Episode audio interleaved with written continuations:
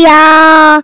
一个相信你的人。欢迎收听《电玩店》，我是电玩迪恩。本集节目依然没有人夜配，不过没有关系，是非常下集。我们平常录音开场的节奏。现在时间是二零二三年八月二十三号上午一点三十一分。好，会在这个时间。起来录音，其实又是因为呃，我们最近的生活作息，你要说恢复到正常嘛，好像也不是。然后大概最近都是陪着小孩子开始睡觉，然后大概睡到一两点的时间就会起来，所以大概就会像这样子的时间来跟大家做一个空中上面的交流啦。好，那当然因为嗯。昨天就是那个七夕情人节嘛，所以当然想说利用那个下班短暂的时光，带着小孩跟我老婆来去吃吃个简单的晚餐啊，也算是嗯，说真的，我们以前也没在庆祝什么七夕情人节，甚至西洋情人节也没有特别去留意。当然，以我老婆他们家的一个习惯，哈，基本上只要是那种啊、呃、几大节日能够凑在一起的机会，绝对不会放过了。哈，随便是说过年啊。呃，清明好像也会是约去扫墓嘛，然后呃，长辈们就是我们自己的生日都会想办法凑在一起。那端午、中秋，哎，然后一些真的是比较有一些纪念含义在的一些时分，都会凑在一起。所以我们已经算是相对来说，嗯，过节的气氛或过节的这样子的时呃仪式感，已经相对比一般。我相信应该比蛮多的家庭来得重了啊，只是说对于那种情人节这个东西来说，可能因为它毕竟比较偏向于年轻人的玩意儿，加上说它有可能就是一个比较偏向于情侣或是伴侣之间的这样的节日，所以变成说它这个反而比较不是那种嗯，像是父亲节啦、母亲节啦这种就是合家团圆的那种。节日来的呃更加的看重啊，但是再怎么说我们也是呃反正应景嘛，所以带着老婆小孩去吃个饭，那当然也这样子就呃占用到了平常可能会比较熟悉的录音时间，但今天就是还是一样，就是凌晨起来录个音。对，那只是凌晨起来录音，通常来说，我就会比较不敢保证我自己的声音品质啦，或者说自己的情绪状况是怎么样，因为毕竟现在是深夜嘛。啊，那你说深夜如果这边大吼大叫，或者那种特别开心或者特别兴奋的一些状况，好像也不是特别允许，所以只能说我们今天也许就这样子来聊一聊，就是想到的一个主题好了。那刚好在起床没多久，然后就是看那个新闻，发现诶最近《斗争二》。就是那个《斗争特工二》的新闻好像还蛮多，但是当然都是以负评最多嘛，什么史上还是什么累积最多负评，在 Steam 上面累积最多负评的游戏，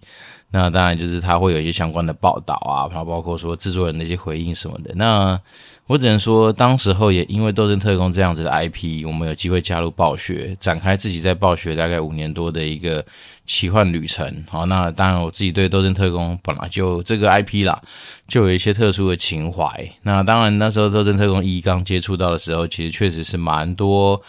怎么讲，也算是另外一种感动。当然，它跟小时候第一次接触到《星海争霸》。然后接触到那个《暗黑破坏神二》，然后这种感动是完全不一样。但是《斗争特工》那时候玩的过程，就会觉得天哪，怎么又来一个这么酷炫的游戏？而且每次暴雪以前推出一些游戏的时候，都会觉得说啊，好像带你到了一个新的境界，或是新的一个游戏的体验。哦，所以那时候《斗阵特工》刚接触的时候，发现说哇，原来射击类型的游戏可以变化这么多哦！你可能不见得是一定要射得准，你才可以参加这个游戏里面的大小事情。你可以是补尸，你可以是坦，好，你甚至你是可以以近战类型为主的英雄。好，所以变成是说那时候对于呃，身为《斗阵特工》的 P.N 来说，还算是一个非常有成就感而且蛮骄傲的一件事情。好，那当然后面当然随着我们自己嗯。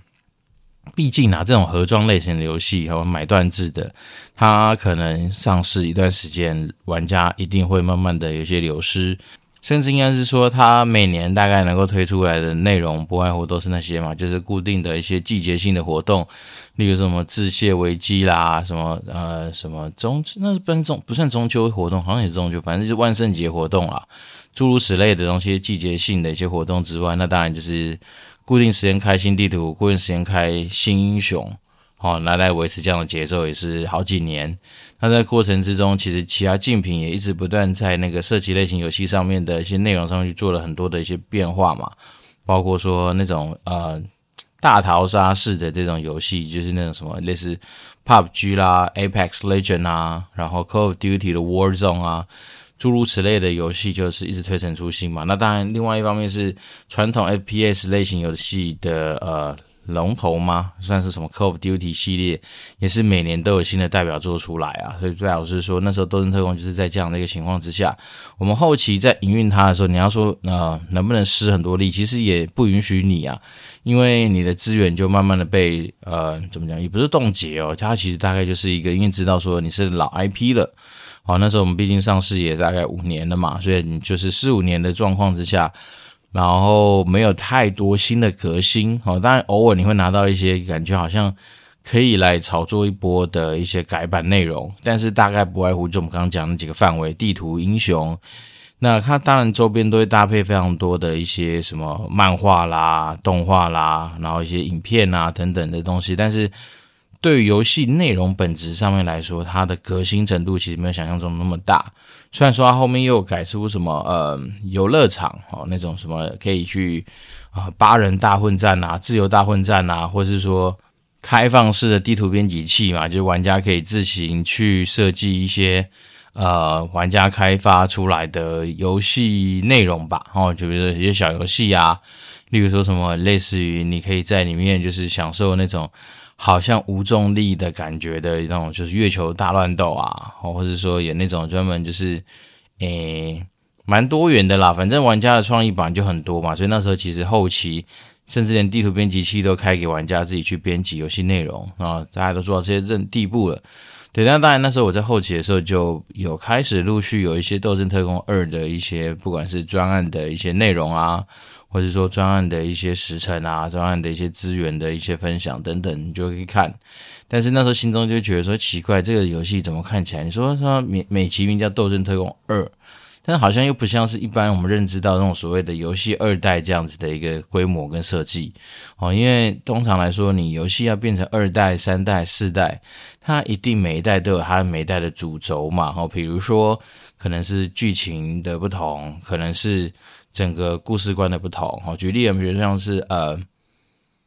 那什么，呃，太空战士系列，好了，太空战士系列其实它每一代好像都有稍有一些关联，可是每一代的主角都不太一样，但有时候完全都会有些新的一些呃，他们的剧情发展，哈，或者说他们可能会因此有产生很多新的一些战斗系统啦，或者说很多的革新，好，那像是 even 是 NBA 2K 好了。好，我们都知道 NBA 2K，你要把每一年当成是一个世代也可以，哈，因为比如说，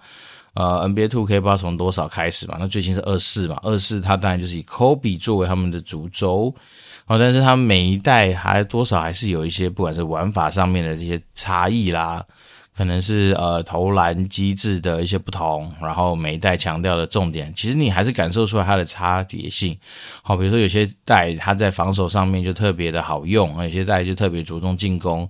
然后再来是说，它里面当然大模式是没什么变，因为毕竟运动类型游戏能够变到哪里去？啊，不外乎就是球员的资料做一些更新啦，你一定是把握最新的一些球员的动态啊，然后包括球员的数值的能力是跟上最新的调整嘛。哦，那当然这些东西就是一定每个世代会做的事。好，那再来是说，像有些嗯更经典的，不管是什么人中之龙，哦，从零一二三四五六七什么外传阿萨布鲁的，那你就更知道说，他虽然说主角都是那个家伙哈，但是他就会有很多剧情上面的发展的不同。好像回到《斗争特工二》这个东西，那时候我们在看它的内容的时候，就会觉得说，诶，奇怪，它的那个那种革新感好像没有那么强烈。然后当然说，你说那个他们那时候对外就是宣称说，啊，我们会有全面改成 PVE。哦，那 PVE 这种东西就大概就是我们刚刚讲的，诶，它就可能可以透过不管是剧情啊，不管是说它的一些啊故事观的设定啊，哦，可能多少会让大家觉得说，哦，有一些蛮丰富的内容可以去做一些投入哦，哦，所以当然你就是觉得有些有所期待。可是就我们自己实际上在里面翻找的资料，其实没有太多大家想象到的那种，就是啊、呃、非常丰富的一个什么故事主轴啦，或者这个很庞大的世界观啦。哦，那甚至说，呃，通常来说，这种如果是 PVE 类型的游戏，你很难只是扮演其中几个主角，然后去走完那些剧情吧。你可能还是要身为一个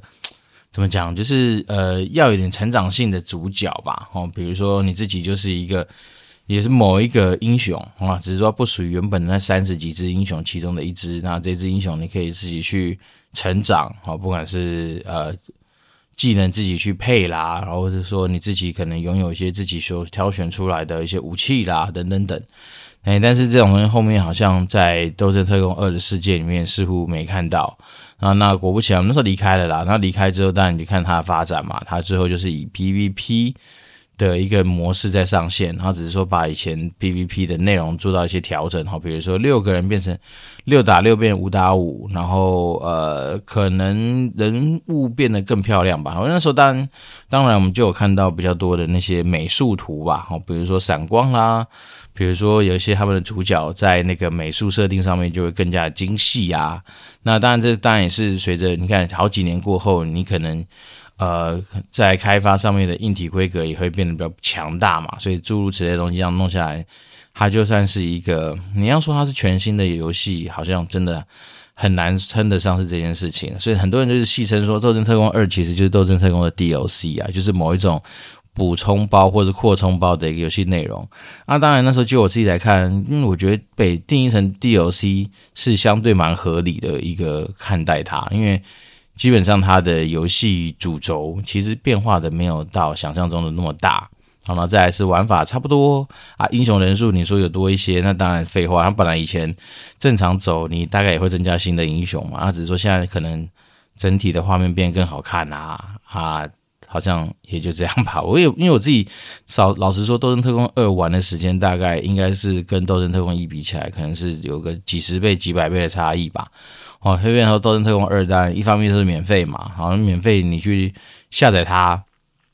去游玩它，你的压力就比较小。好，那当然斗阵特工二它的整个就是呃获利模式也跟斗阵特工一比较不一样嘛，因为斗阵特工一毕竟是盒装类型的游戏，所以你先加入就要花个一千三百块，然后但后期。打折再打折，可能你每次加入就是六百五，或是多少，反正越来越便宜嘛。但是怎么样说，你加入游戏，你就是一个人头一个钱嘛，所以那时候你一个账户就是已经有几百块的收入。但是《斗阵特工二》就不是啊，它是走免费的模式，然后当然可能透过什么赛季通行证啊，或或是说一直开赛季，然后每次赛季通行证来去赚钱，这也是某种新的一种获利模式啊。因为赛季通行证，我相信如果有在玩。哦，线上类型的一些，不管射击类型游戏啦，或者是说一些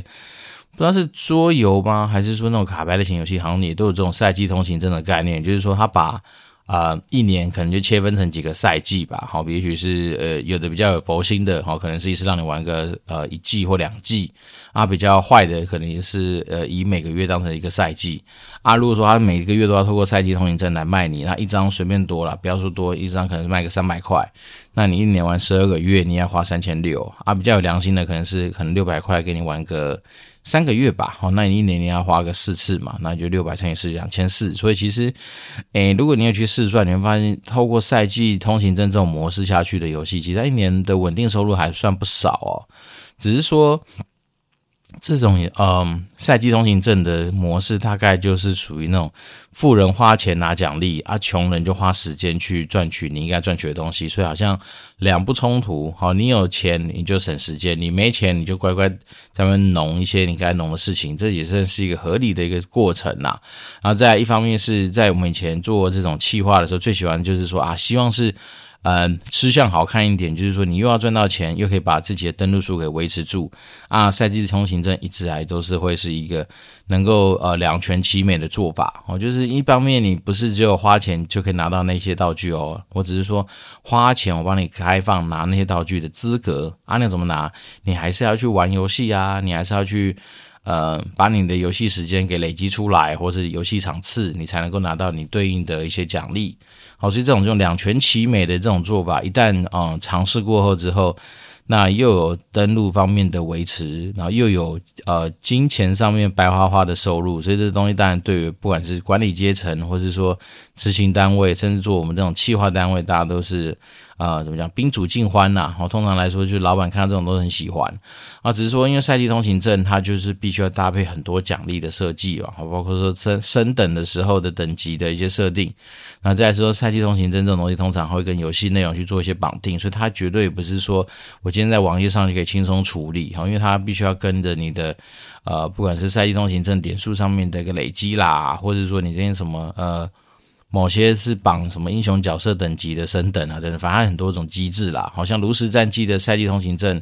它就是跟着你每次玩场次，它会得到一些什么积点啊，然后积到一个等级就会拿到对应的奖励。所以它的玩法其实算蛮多的。好，就是说你今天有的赛季通行证这样的概念，好，就是吃相好看，好，但是它又可以去玩的手法就很多。只是这也蛮仰赖，就是说你今天开发团队的一些呃。开发能量吧，所以大家如果有兴趣，可以去看一下。像 Call of Duty，它基本上也是疯狂的开赛季啊，大概就是每两三个月开一个赛季吧。那每次赛季它就会对应非常多的，不管是你可以解锁的呃什么载具啦、手枪啦，呃不是手不是手枪，枪支武器。那武器就会有一些蓝图嘛，然后有些装饰性的道具，有些是人物，有些是什么，反正它会很多元的东西就啊、呃、散落在赛季这样子的一个。战斗通行证里面，大家可以去去拿。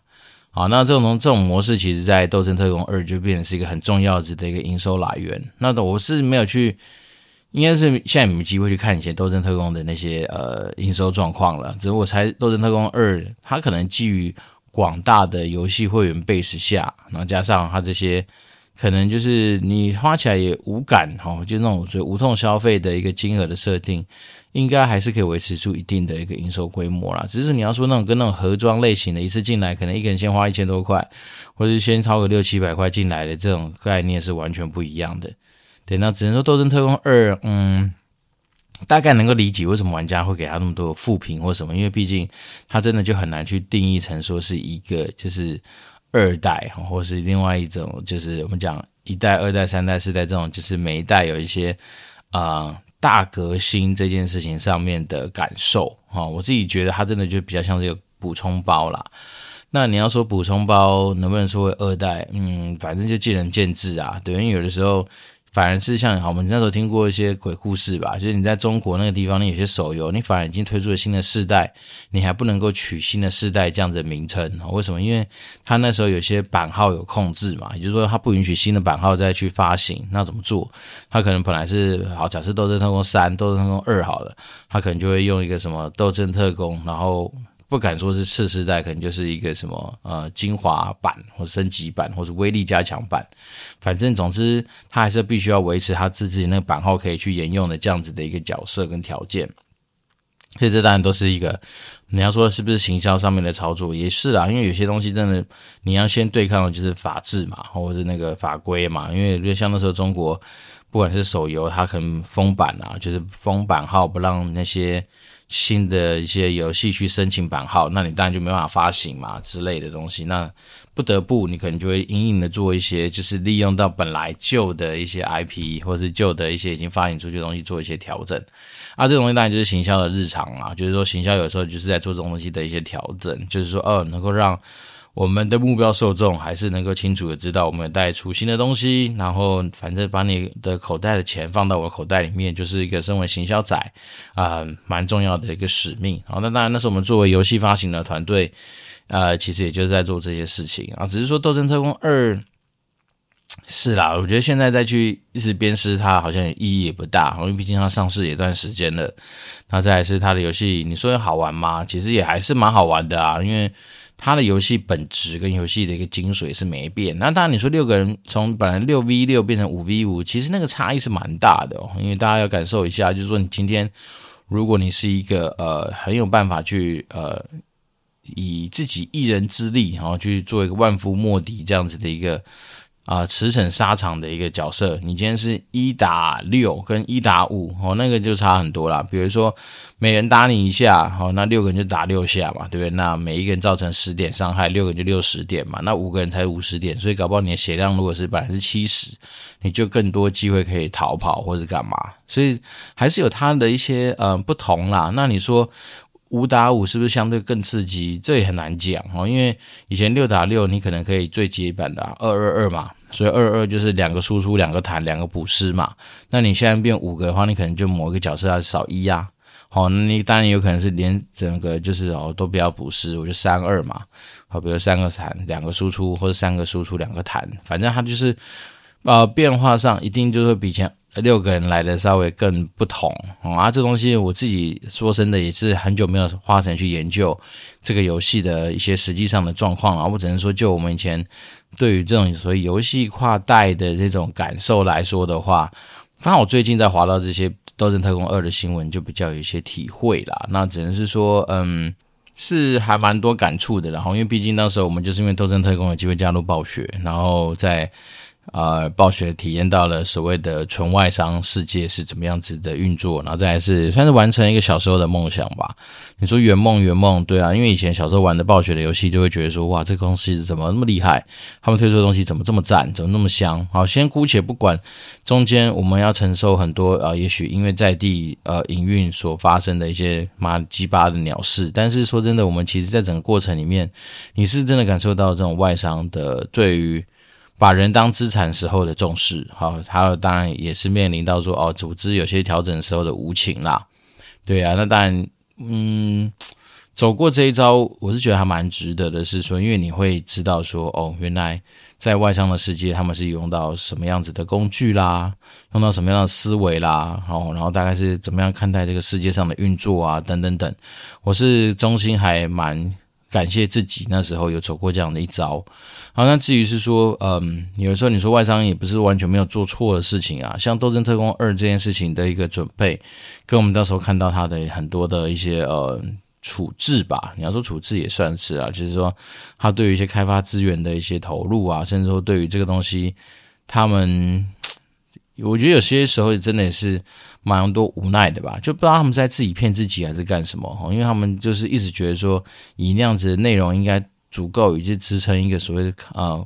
你可以称它是二代这样子的一个游戏，但是我们自己实际上身为玩家，你会知道说它那个变动幅度，就是我们身为呃研发人员，或者说开发 team，或者是说呃设计游戏的人，当然你就可以有更多的一些呃，怎么讲，就是哎很难去形容啦，反正就是身为自己去把它捏出来的人，但你会觉得说好像这样已经算是 OK 不错，可是。如果我们换个角度，然后抽身出来，变成自己是玩家，用玩家的角度去检视它，你真的还是会觉得说这游戏，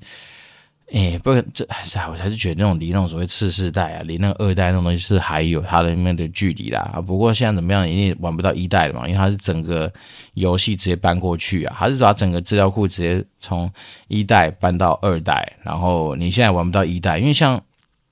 正常来说哈。其实很多时候，像我们刚刚讲，不管是人中之龙一二三四五六七八之类的，好，它每一个世代是独立的嘛，所以你都可以独立玩得到。好，但斗争特工二也采取一个比较不一样的做法，它就是一个类似于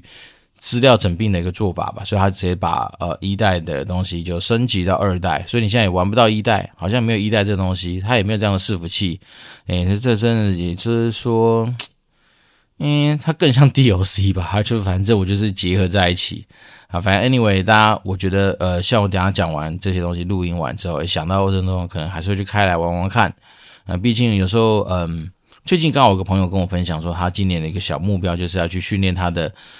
刻意的去训练他的左手，因为反正是右撇子嘛，他想要刻意去训练他的左手，能够让左右脑比较平衡。好，因为他说好像如果你的左手再稍微发达一点，可能你的创造力啊各方面会越来越多这样啊。我自己小弟是一个。嗯，我自己算是一个，你不想说天选之人还是怎么样，反正小时候我其实天生是左撇子，好，但是因为老妈小时候看我呢用左手写字很怪啊，然后她就把我在她呃可控的范围里面，把我所有的能够纠正的东西都纠正成右手，所以我现在吃饭写字，哦，打羽毛球、打乒乓球，凡是拿棒子类的东西，哦，或是那种辅具类的东西，应该都是右边，好像是。打棒球也是右打啦，那右投右打啊。你说左投会不会投？好像也可以，可是反正左右投应该是右边稍微可能比较知道怎么做出那个动作啊，左边比较有力。好，那像打高尔夫也大概应该是比较偏向右打。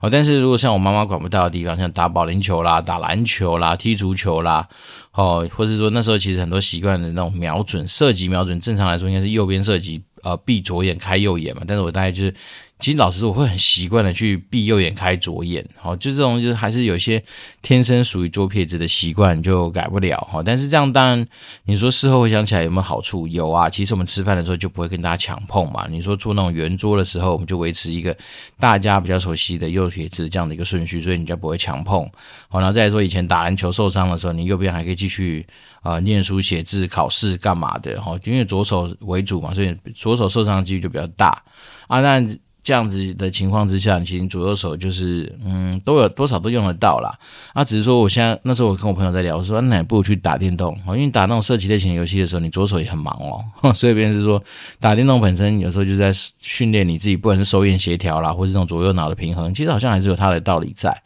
哎，所以就是嗯，今天花了点时间跟大家聊了一下，就是有关于呃游戏业或者游戏相关的事情。那当然，如果大家对于说嗯。